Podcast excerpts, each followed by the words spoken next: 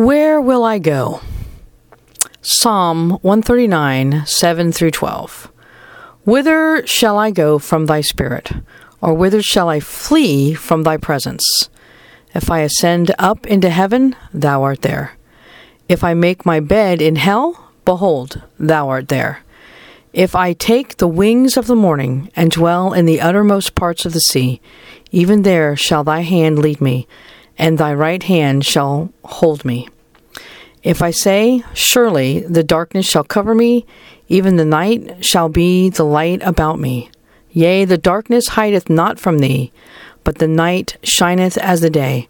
The darkness and the light are both alike to thee. Hello. Um, my name is Annette, and I was tasked and asked to give forth a prophetic word, encouragement, a scripture for those of you that would listen to this Voices podcast.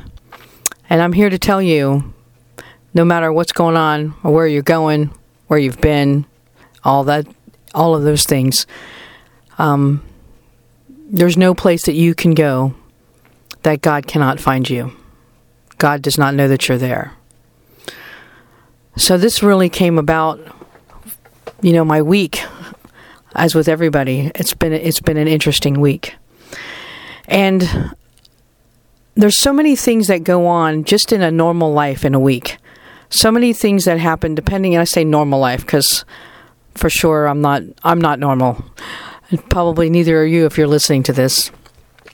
But there's so many things that go on in the world in, in a week in a week's period of time. Just just just take your last week that you've had. And you look at all the things that have happened some from say monday to today that you're listening to this and you you look at where god's been in each and every step. So one of the one of the things that that boggles my mind sometimes is to realize that from the beginning, from the very first day I was born, but really from the beginning of time, but from the very first day that that life existed for me, God has been there. Now, if you know me, you may know that I have not been a believer all my life. That I came to know the Lord when I was around 25, 26 years old. Had uh, lots of struggles up to that point, but around 25 or 26, I realized, wow, God is the only answer that's going to work for me after doing many other things, which we won't talk about right now. but this whole time, God has been, that whole time up to 25, 26, God was with me. You can see Him in the days gone by where He has been a part of my life where he has been, you know, input. He's been giving me opportunities to to find him, uh, and all that time he's been there. You ever ponder why why did this happen? Why did I go this way and not that way? Why did I go different things? Why did I go to college here and not there?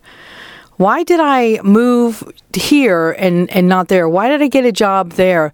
There's so many things and, and I can see God guiding me in in uh, opening doors. That sounds a little too lame, but that kind of a just that kind of a input into my life before I even knew him. But he knew me. It's not as though he didn't know me. And so, in just this last week, there's been so many ups and downs and so many challenges. And we're in this year of grace. We're halfway through this year of grace. And you know, if grace abounds, so do challenges abound. And the challenges are are are being presented for us to decide are we going to receive grace or are we going to deny it? And it just seems like every single day that opportunity is given to every to me. I'm I'm going to say it's not just me. I'm going to say that you all understand what I'm saying every single day the opportunity is given um, to me to understand grace, to move in grace, and to have that opportunity to breathe in the breath of God and to partner with the Spirit of God within us. The, I would like to say that it's easy, but I've come to, to find out that there is nothing there is nothing easy about this walk as a son except receiving the love of God to me is is easy and feeling that joy and that understanding. So when I was thinking about this about this where where will I go?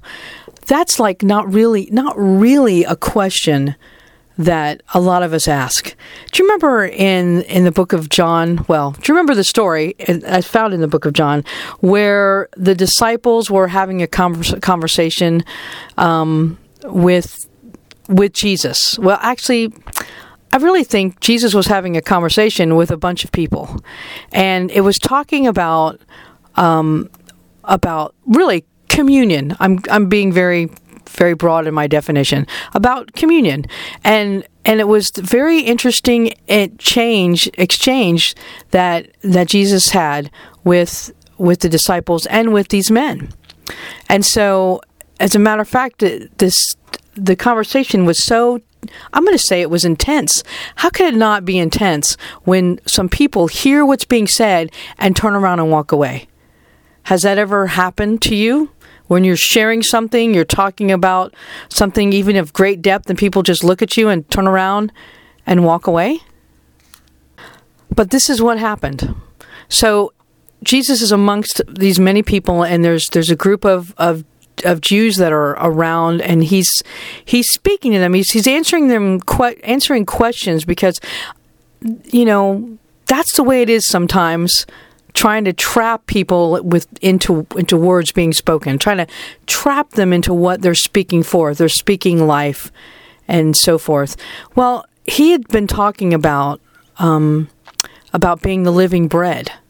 That's what he was speaking. He was speaking truth in such a fashion that it almost insulted the people that were listening you know? And so so the so they're they're the Jews are saying how can this man give us flesh to eat? They didn't understand obviously.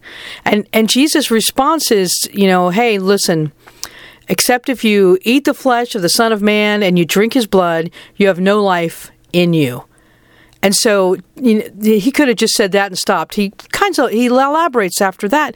But I'm looking at the scripture going, can you imagine standing there amongst all these people listening to this man named Jesus say that you have to eat flesh and drink blood? Now we know what he was talking about. But the people that were listening, they, they were taking what, what they heard and they were listening through a filter, through a, a ears that had already made a decision, had already made up their mind. They already looked at Jesus and said, this guy's this guy's crazy. This guy's talking about being the Messiah. This guy is saying he's the way, the truth, and life. He's saying he's the Son of God, and that that's just that can't be. So when you have that attitude, and then Jesus speaks forth the truth, where he's talking about the bread of life and the, the blood that redeems, their their thought process is already is already sold. It's already it's already in the wrong place, shall I say? But it was in the wrong place. So he says these things, and and he he talks about um, about specifically about the bread and about the blood and, and an understanding that's beyond what their thought processes thought processes are. And so the people that were standing there, there was a group of people that were that were for that were for Jesus. And even amongst the group of people that were for Jesus, there were still some people that weren't exactly sure. And then there were a, a group of people that were like, "Whatever, the, dude, you're crazy." I don't think they would call Jesus dude, but that's just me. I'm doing a, a little bit of an Annetteism here. So, what happens?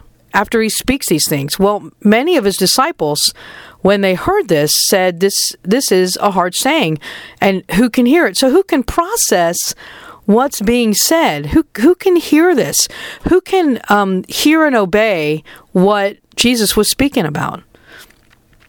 And Jesus said, You know, hey, does this offend you?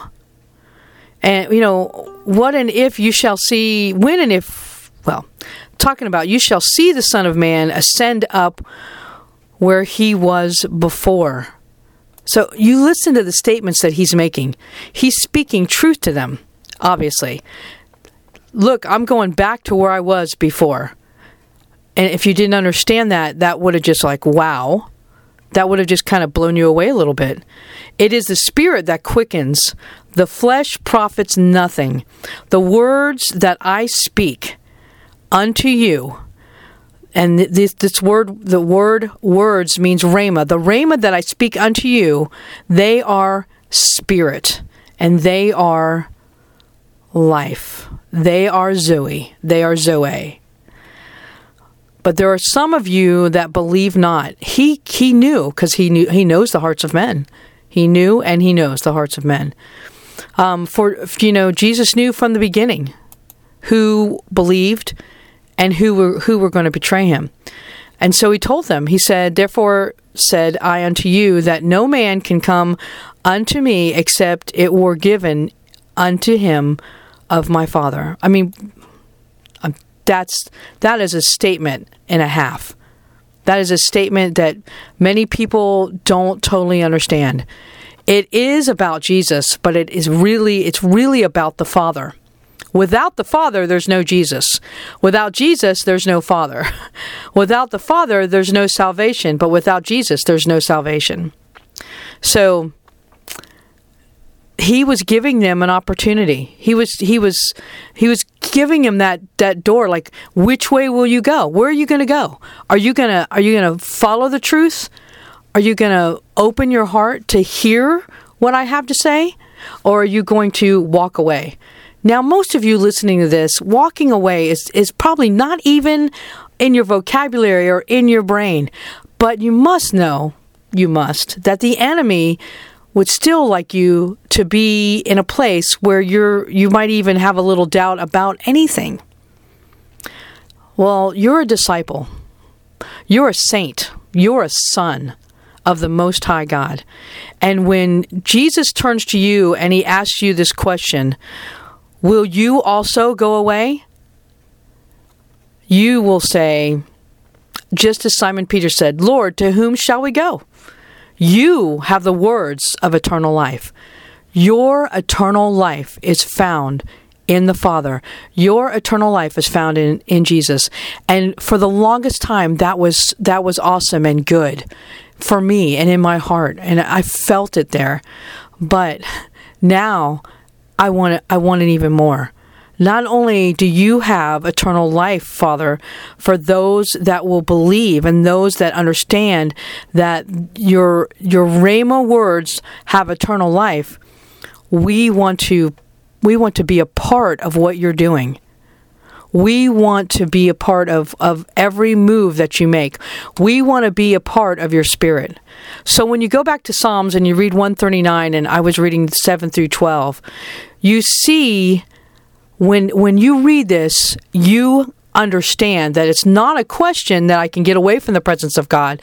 These are statements that no matter what's going on in my life, as long as my eyes are fixed on you, as long as my eyes are are are stuck in your eyes, as long as my heart is open to your Rhema words, I will continue to grow. There's nowhere that I can go that I can get away from you. And there's nowhere that the enemy can try to take me or try to deliver me. Even if I put my bed in hell, behold, you, Father, are there. So I'm going to read this one more time. Psalm 139, 7 through 12. Whither shall I go from thy spirit? Now, this again is a statement. I know it's a question mark, but it's a statement. Or whither shall I flee from thy presence? No way. Where else will I go? If I ascend up into heaven, thou art there. If I make my bed in hell, behold, thou art there. If I take the wings of the morning and dwell in the uttermost parts of the sea, even there shall thy hand lead me, and thy right hand shall hold me. If I say, Surely the darkness shall cover me, even the night shall be light about me. Yea, the darkness hideth not from thee, but the night shineth as the day, the darkness and the light are both alike to thee. Father, I, I ask that these words will be real to everyone who hears them, that they will understand and know your love for all of us from the beginning of time until today, the time that someone's listening to this message. May we follow you with all of our heart, all of our soul, all of our mind, and all of our strength, because there is nowhere else to go. Where will I go? Who has the words of eternal life? Only you. In Jesus' name, amen.